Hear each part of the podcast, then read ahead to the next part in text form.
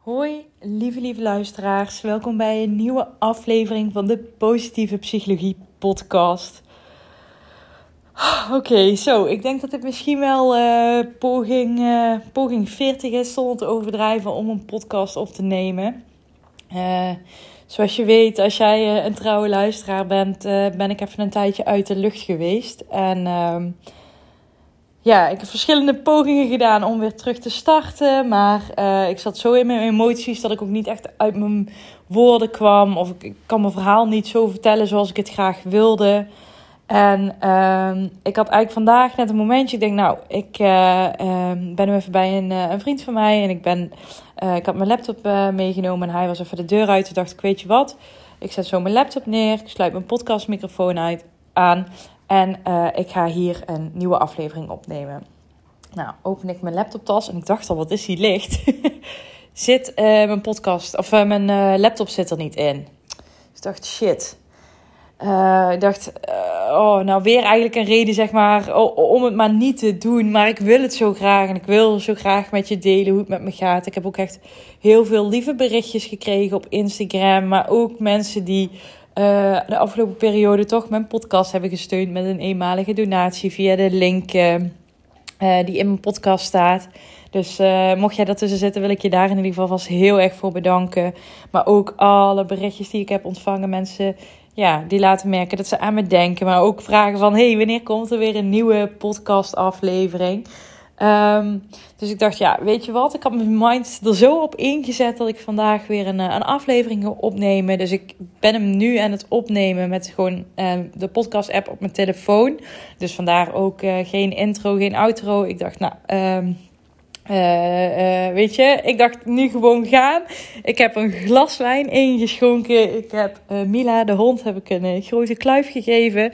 Dus alles is geregeld om uh, deze aflevering uh, te laten slagen. Uh, dus ik zit nou rustig op de, op de bank en lekker met mijn wijntje ga ik jou meenemen naar de afgelopen paar maanden. Want wat is de rollercoaster geweest? En ja, zoals je weet, ik vertel altijd open en eerlijk wat er allemaal is gebeurd. Maar ik, ja, het was, het was gewoon even te veel. En ik had gewoon even niks te geven. Ik zeg ook altijd, je kent pour from an empty cup. En dat was echt zo. Ik, uh, ik had er gewoon even echt energie niet voor. En als je straks hebt gehoord wat er allemaal is gebeurd, dan uh, hoop ik dat je, dat je dat begrijpt. En uh, mocht je de podcast echt enorm hebben gemist, dan wil ik me oprecht mijn excuses aanbieden. En ja, ik hoop dat ik vanaf hier weer de draad op kan pakken. Ik ga eventjes niks beloven en mezelf weer vastketenen aan één, vastketenen aan één aflevering per week. Maar hey, dit is een goed begin. En wat niet zo'n goed begin was, was ehm, het begin van dit jaar. Ehm ja, waar ga ik beginnen? Ik denk misschien zelfs oudjaarsavond. Um, mijn uh, vriend en ik, of dus inmiddels mijn ex-vriend, dus uh, alvast een kleine spoiler waar dit verhaal uh, naartoe gaat. wij nodigen met kerst, maar ook met oud opnieuw altijd mensen uit die, die alleen zijn of waarvan we weten dat ze het zwaar hebben. Die nodigen we dan uit, bijvoorbeeld met kerst om een dag mee te komen eten of met oud opnieuw, zodat die mensen niet alleen zijn. En uh, zo heb ik afgelopen jaar een uh, collega uitgenodigd, waarvan ik wist dat hij, um, ja, dat hij gewoon een klein sociaal netwerk had.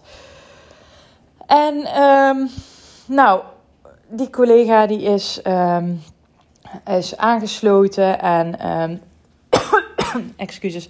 En die is, um, daar ben ik op een gegeven moment gewoon goed uh, mee bevriend geraakt. Dus uh, die is uh, in de weekenden vaak bij ons geweest. We hebben spelletjes gedaan en we zijn uit eten gegaan. En mijn toen nog vriend was er toen ook gewoon bij. En um, nou, op een gegeven moment zijn we lekker aan het borrelen gegaan. En um, ja, ik, ik weet niet op, op een avond uh, toen mijn ja, toenmalige vriend. Ik ga hem gewoon mijn vriend noemen, want dat is het makkelijkst. Dus mijn vriend die was niet thuis. En uh, wij waren aan het borrelen. We waren een Disney film aan het kijken. En ik merkte op een gegeven moment dat ik tegen hem aanhing. En dat was niet oké. Het was geen vreemd gaan, maar ik denk dat je gewoon voelt als je, als je iets doet wat niet oké is. En waarom was het niet oké om tegen hem aan te hangen? Omdat mijn vriend en ik echt al, nou, misschien wel twee jaar issues hadden met lichamelijk contact. En um, uh, ondertussen waar ik, waar ik ben, want er is zoveel gebeurd. Um, dus eh, dat, dat voelde, dat, het voelde gewoon niet goed. Het voelde gewoon niet oké. Ik dacht, nou, bij mijn vriend kan ik dit niet, bij jou wel, weet je. Dit is niet oké. Dus ik ben toen ook naar mijn vriend gegaan. Ze luisterde, dit heb ik gedaan. Er is echt niks meer gebeurd dan dat ik tegen hem aan heb gehangen. Maar um, ja, ik, uh, ik, heb, ik heb het gevoel dat het echt, uh, echt niet meer goed zit op het gebied van intimiteit tussen ons. Um, dus ja, misschien moeten we daar iets mee doen. En um, ja, het is lastig om natuurlijk over dit onderwerp te praten, omdat er misschien ook mensen luisteren die mijn vriend kennen. En ik wil hem ook weer niet in verlegenheid brengen, maar ik wil anderzijds ook weer met je, met je delen wat er gebeurd is. Dus eh, ik ben een beetje aan het struggelen ondertussen, merk ik. Maar goed, ik, eh, ik ga mijn best doen dit verhaal zo goed mogelijk te vertellen. Um, maar er is voor dit moment, dus dat ik tegen mijn collega aan ben gaan leunen, is er een ander moment geweest. En dat was de komst van Mila. Uh, mijn, uh, onze puppy. En um, ik merkte dat ik echt gewoon in haar kroop. En ik wilde ook niet met mijn vriend met haar ging lopen. Ik, uh, ja, ik was echt gewoon helemaal bezeten met die hond. En um, ik denk achteraf gezien dat dat misschien wel het eerste signaal voor mij was dat ik uh, wel behoefte had aan intimiteit. Kijk, oké, ik merk nu dat ik iets ben vergeten te vertellen. Sorry, ik ga even van de hak op de tak, maar ik moet en zal deze aflevering vandaag opnemen. Um, oh man, hoe ga ik dit vertellen? Uh, nou ja, oké, ik uh, begin er gewoon bij, bij het begin. Uh, toen wij, mijn vriend en ik zijn vijf jaar samen geweest. Toen we anderhalf jaar samen waren, is hij emotioneel vreemd gegaan. Um, daar ben ik helaas zelf achter gekomen en ik denk dat ik daardoor er meer schade van heb opgelopen dan um, uh, als hij gewoon eerlijk had verteld dat hij verliefd was geworden op een ander en dat we daar wat mee hadden gemoeten. Dus dat is denk ik de eerste kras op onze relatie geweest. En um, hij heeft mij daar echt een, een hele lange periode daarna heeft hij mij afgewezen in bed. En uh, ik heb hem toen op een gegeven moment gevraagd van ja, hoe komt dat nou? Waarom heb je zo weinig zin meer in seks? En hij heeft toen tegen mij gezegd: uh, dat hij nou eenmaal op slanke vrouwen valt. En oh, dat heeft hij me zo mee gekwetst. Dat is me helemaal in het verkeerde keelgat geschoten. En hij heeft daarna ook echt honderdduizend keer zijn excuses voor aangeboden. Maar uh, ja, dat heeft zo'n kras gegeven. Ik durfde ook niet meer naakt door huis te lopen. Uh, ik ben ook echt ontzettend weer veel gaan eten. Omdat ik natuurlijk daar helemaal niet mee om kon gaan met zo'n opmerking. Dus dat werkt eigenlijk alleen maar averechts. En waar je gewoon niet meer comfortabel voelen in je eigen huis. Met pyjama's in bed, terwijl ik normaal altijd naakt slaap. Dus uh, dat is even in een mini-notendop, zeg maar, wat er aan vooraf is gegaan. En wat ik heb gedaan om daarmee om, om te gaan. En eigenlijk heb ik dat niet eens bewust gedaan. Is, um, maar, um, hoe heet dat? Um, sorry, ik ben hem even kwijt. Momentje, ik ga even zoeken wat wat ik moet zeggen. Oké. Uh, die periode heeft ongeveer uh, twee jaar uh, geduurd. En op een gegeven moment had hij wel weer zin in seks. Maar ja, ik was gewoon blijkbaar echt zo erg daardoor gekwetst door al die afwijzing. Dat ik het gewoon, gewoon niet meer kon. Dus ik ben toen expres um, heel van die hoge onder, oma onderbroeken aan gaan trekken. Uh, expres uh, zo oncharmant mogelijk op de bank gaan zitten. Ik, ik zeg expres, maar het was tegelijkertijd ook onbewust. Maar alles om mezelf maar zo onaantrekkelijk mogelijk voor hem te maken. En ik denk dat ik dat als een soort van zelfbescherming heb gedaan om ervoor te zorgen dat hij niet meer zo dicht bij mij kon komen. Omdat hij me natuurlijk gigantisch gekwetst heeft. En... Um, ondertussen, terwijl ik allemaal dit soort beschermingstechnieken aan het inzetten was, um, heb ik echt ook echt een lange tijd gedacht van, hey, weet je, misschien ben ik gewoon asexueel geworden en misschien, um, uh, hoe heet dat? Heb ik gewoon geen behoefte meer aan seks, aan een knuffel, aan aanraking. En daar was ik eigenlijk op, op best wel oké mee. Maar ja, nu achteraf gebredeneerd was het dat, dat waren dat gewoon allemaal gedachten om mezelf te sussen.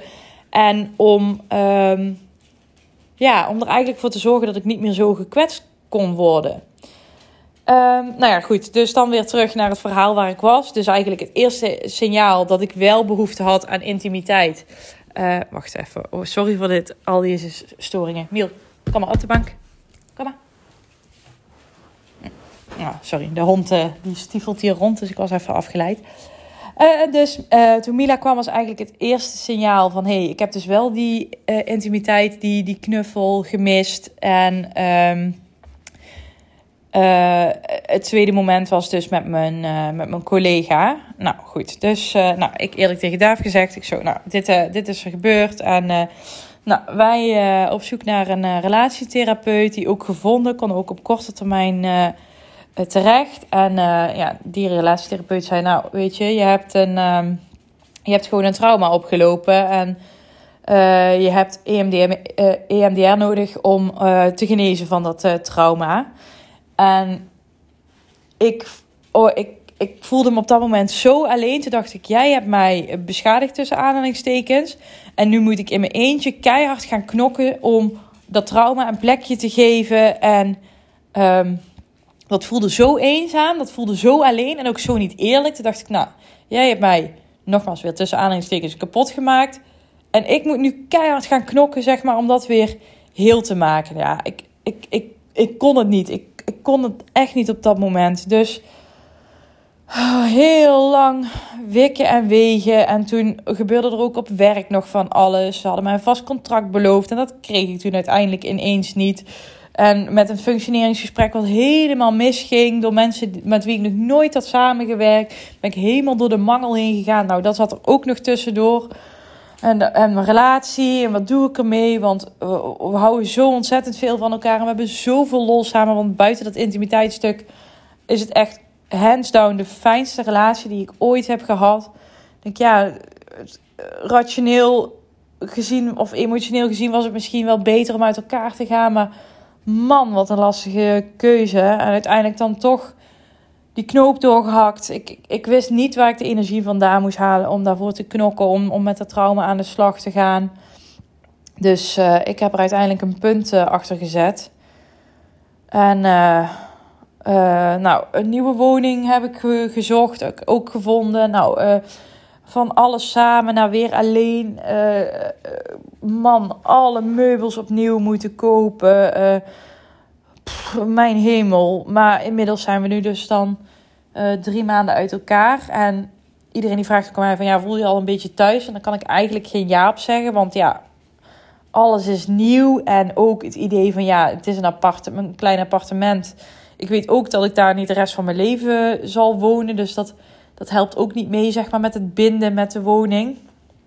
Um, en daarnaast ook natuurlijk de twijfel van uh, heb ik wel de juiste keuze gemaakt om, om uit elkaar te gaan? Had ik er niet uh, voor moeten vechten? Uh, samen met co-ouderschap over de hond.